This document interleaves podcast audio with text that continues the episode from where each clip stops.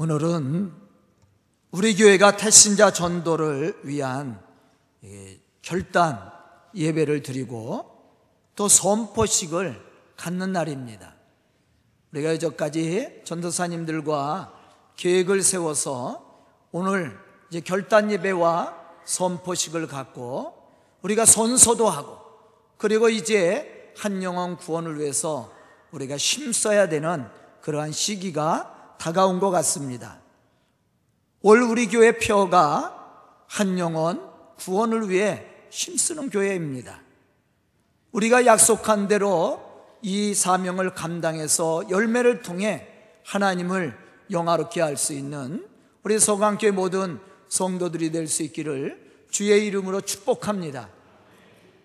사실 하나님은 한 영혼을 천하보다 귀하게 여기신다고 말씀을 했습니다. 그러므로 우리는 한 영혼 구원을 위해 힘써야 되고 더 나가서는 한 영혼이라도 실족하는 일이 없도록 삶의 모습을 통해 그리스도의 향기를 나타내야 됩니다.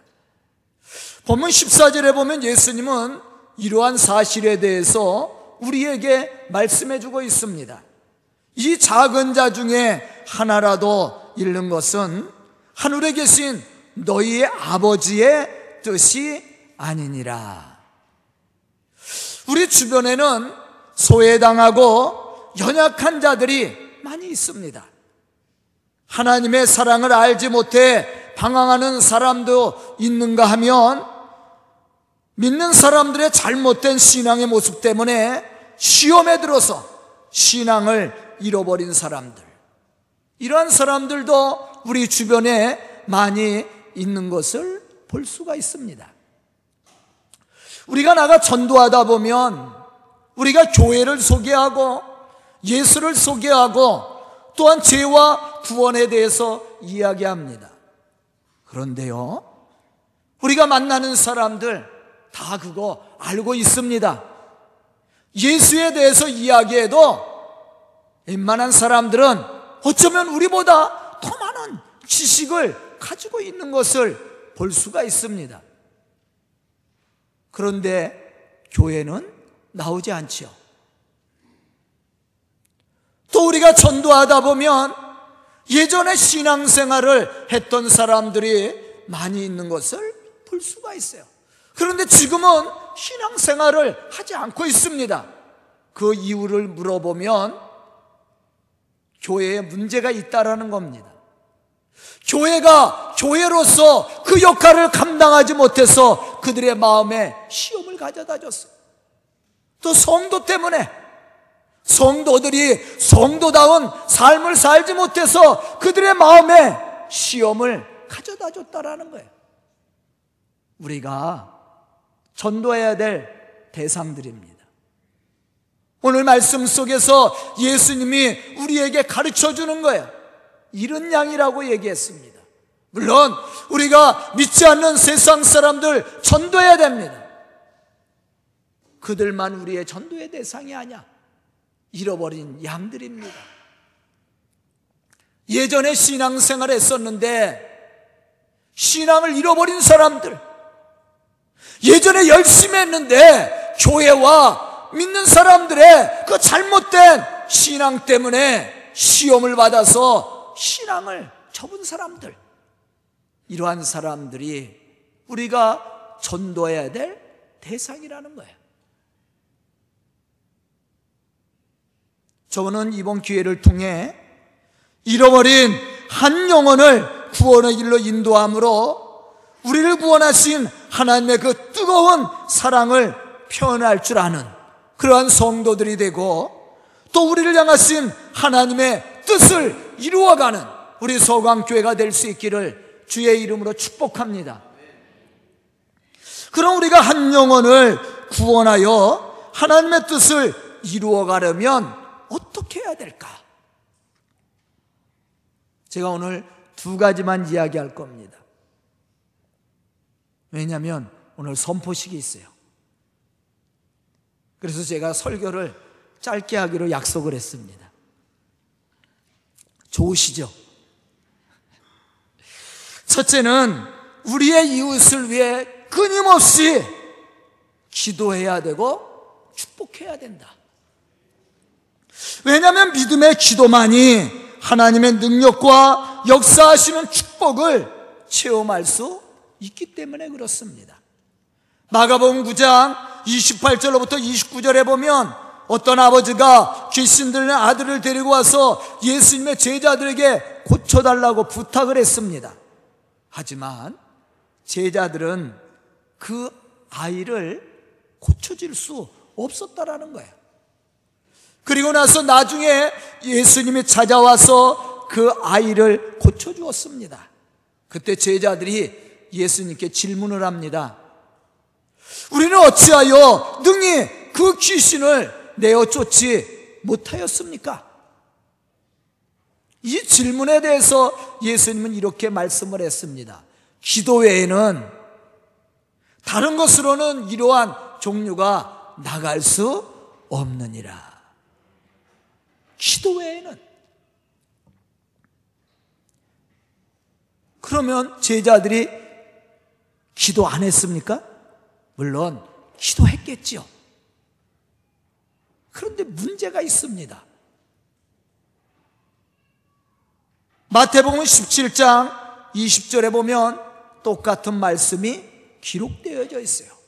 그 말씀 속에서 예수님은 제자들에게 어떻게 대답하셨냐면 너희 믿음이 작은 까닭이니라. 아멘. 제자들이 기도를 했습니다. 그런데 문제는 믿음이 없었다라는 거예요.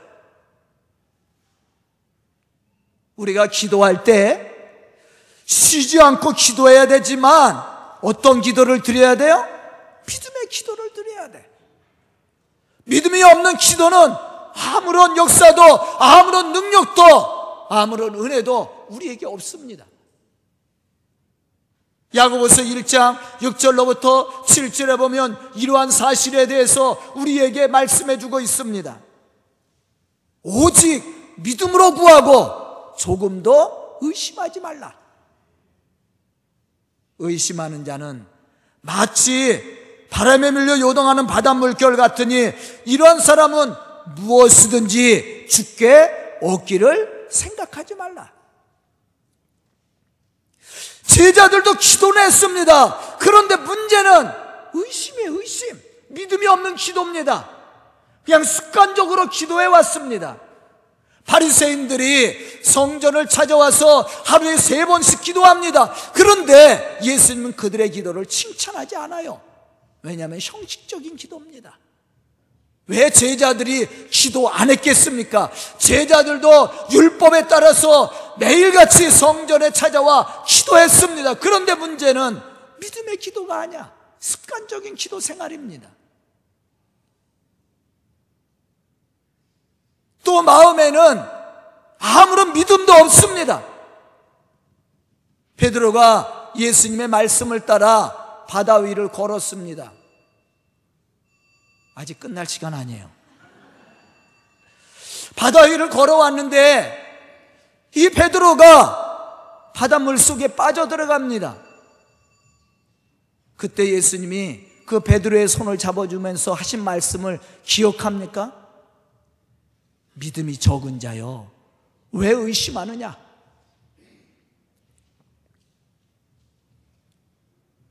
의심입니다. 처음에 믿음을 가지고 예수님을 바라보고 따라갔을 때는 바다 위를 능히 걸어갈 수 있었는데 파도와 풍랑 때문에 예수님을 잃어버렸습니다.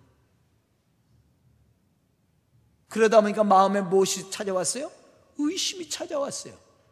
그러자 베드로가 바닷물 속에 빠져들어갔습니다. 기도하는 것도 중요하지만 믿음의 기도를 드려야 됩니다. 야고보서 5장 15절로부터 16절에 보면 이렇게 말씀합니다. 믿음의 기도, 의인의 강구는 역사하는 큰 힘이 크민이라. 믿음의 기도, 의인의 강구, 거기에 하나님의 역사가 있고 축복이 있는 거예요. 우리가 하나님의 구속의 은혜와 능력을 체험하려면 믿음의 기도가 필요합니다. 더욱 예수를 모르는 사람이나 시험에 빠져 있는 영혼을 구원하려면 그를 향한 끊임없는 기도가 필요합니다. 인내하며 기도할 줄 알아야 됩니다. 거기에 하나님의 역사가 있고 축복이 있는 거예요. 그런데 우리가 또 한 가지 깊이 생각해야 될 것이 있습니다. 그냥 기도를 드리는 것이 아니에요. 축복해야 됩니다. 우리 교회 표 한영혼 구원을 위해 힘쓰는 교회. 그리고 첫 번째가 뭐예요? 기도로 축복하라.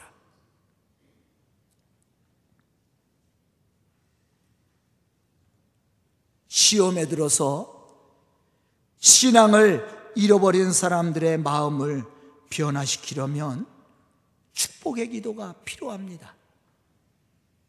왜냐하면 이러한 기도는 하나님의 역사를 만들어낼 뿐만 아니라 사람들의 마음을 감동시키는 기도예요. 예수님께서 우리에게 뭘 말씀했습니까? 너 원수를 사랑하라. 너를 저주하는 자를 위해서 축복하라. 그렇게 말씀을 했어요. 예수님께서 십자가에 못 박혀 죽으실 때 당신을 조롱하고 핍박하는 자들을 저주하지 않았습니다. 그들의 죄를 용서해 달라고 하나님 앞에 기도했습니다. 그리고 그들을 축복했다라는 거예요. 그런데 놀라운 것은 나중에 예수님의 부활하시고 나서 그 예수님을 조롱했던 사람들이 예수를 그리스도로 받아들입니다. 참으로 하나님의 아들이심을 믿게 되고 자기들의 잘못을 회개하고 돌아오게 됩니다. 그럴 수 있었던 것은 바로 예수님이 그들을 저주하지 않고 축복했기 때문이었다라는 거예요. 이것이 그들의 마음에 감 동을 주고 변화를 주었습니다. 우리도 마찬가지예요. 우리가 찾아가는 잃어버린 양들, 시험에 들어있는 영혼들 찾아가 보세요. 문제는 어디에 있습니까? 교회에 있고 믿는 우리들에게 있어요. 같이 멱살 잡고 싸워 보십시오. 그 영혼을 회복시킬 수 있는가? 그 영혼을 회복시키기 위해서는 축복해야 됩니다. 그들이 우리에게 손치검을 하고 욕을 하고 저주를 해도 우리는 같이 멱살 잡고 싸워서는 안 돼. 오히려 그 영혼을 불쌍히 여기고 축복해야 돼요. 그래야 그들의 마음에 감동을 주고 변화를 일으킬 수 있는 거예요. 우리가 가져야 될 신앙입니다. 저는 오늘 말씀을 듣는 우리 성도들이 이러한 기도 생활을 통해 하나님의 충만하신 은혜를 체험할 뿐만 아니라 복음에 합당한 열매를 맺어가는 그런 성도들이 다 될 수 있기를 주의 이름으로 축원합니다. 두 번째는 그리스의 사랑과 섬김의 삶을 통해 감동을 줘야 돼. 참으로 우리가 예수의 충만함이 있고 또한 복음에 참된 열매를 맺기를 원한다면 우리는 우리의 삶을 통해 그리스도인의 참모습을 보여줄 수 있어야 됩니다. 왜 우리가 영혼을 잃어버렸습니까? 왜 시험에 든 영혼들이 세상에 많이 있습니까? 문제는 교회가 교회답지 못해서 그렇습니다. 성도가 성도다운 삶을 살지 못하기 때문에 그들이 시험에 들어서 교회를 떠나갔다라는 거예요. 그러면 그 영혼을 구원하려면 어떻게 해야 됩니까? 예수 믿으세요? 외친다고 그들의 마음에 감동과 변화를 줄 수 없습니다. 그들을 회복시키기 위해서는 사랑이 필요한 거예요. 섬김이 필요한 겁니다. 예수님께서 십자가에 죽으시기까지 우리를 사랑하고 섬겨준 것처럼 우리도 그러한 사랑과 섬김의 열매가 필요한 겁니다.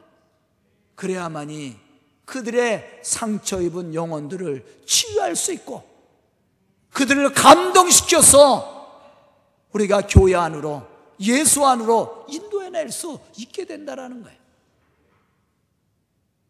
베드로전서 5장 3절에 보면 베드로는 그리스도의 일꾼된 자들에게 이렇게 권면하고 있습니다. 맡은 자에게 주장하는 자세로 하지 말고 양무리의 본이 되라. 우리가 어떻게 해야 잃어버린 영을 찾아올 수 있습니까? 본이 되는 삶을 살아야 돼요. 성도로서 본이 되는 삶을 살아야 됩니다. 지야, 저 사람만 같으면 예수 믿을 만하다. 이러한 감동을 줘야 됩니다. 저 사람이 믿는 예수라면 나도 한번 믿어보고 싶다고 그러한 감동을 줘야 돼요. 그래야만이 잃어버린 그 양들을 다시 되찾을 수 있는 겁니다. 여기서 우리는 예수님이 우리에게 보여주신 신앙의 모습이 무엇인지를 생각해 봐야 됩니다. 그리고 예수님이 어떻게 세상을 구원하시고 변화시켰는지도 생각해야 됩니다. 세상적인 힘은 사람의 무릎을 꿇게 할 수는 있습니다. 그러나 마음은 얻을 수 없다라는 거예요.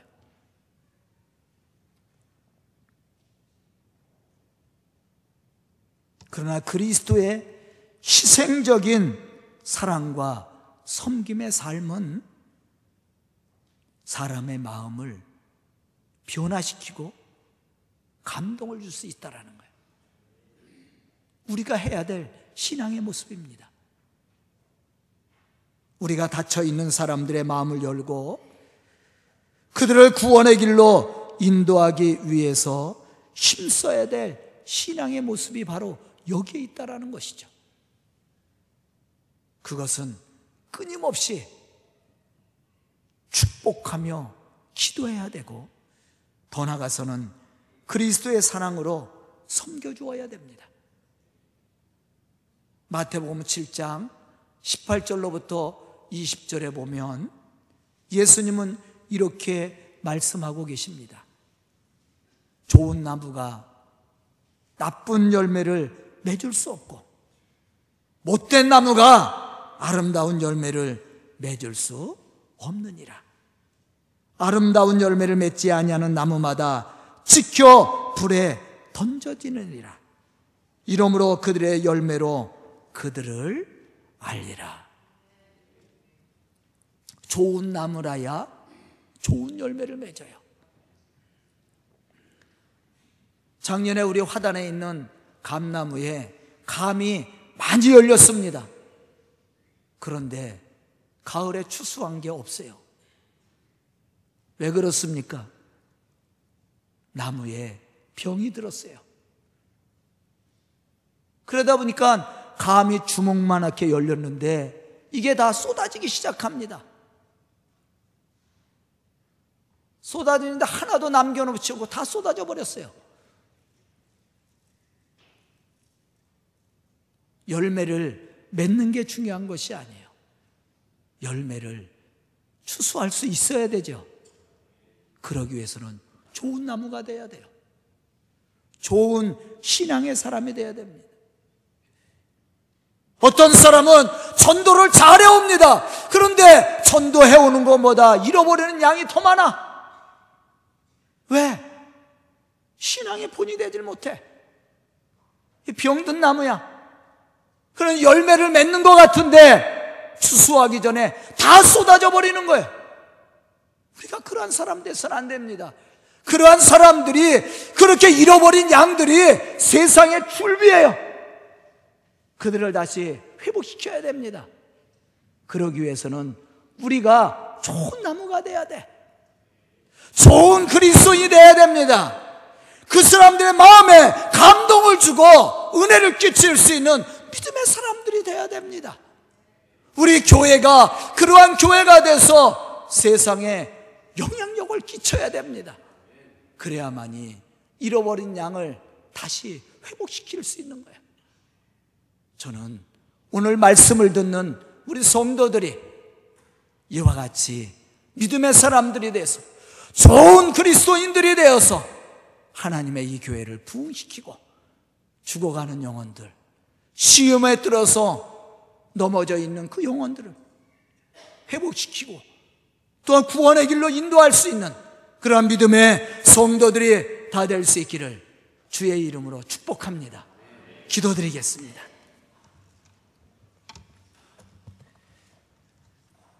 은혜로우신 아버지 하나님, 감사와 찬송을 드립니다.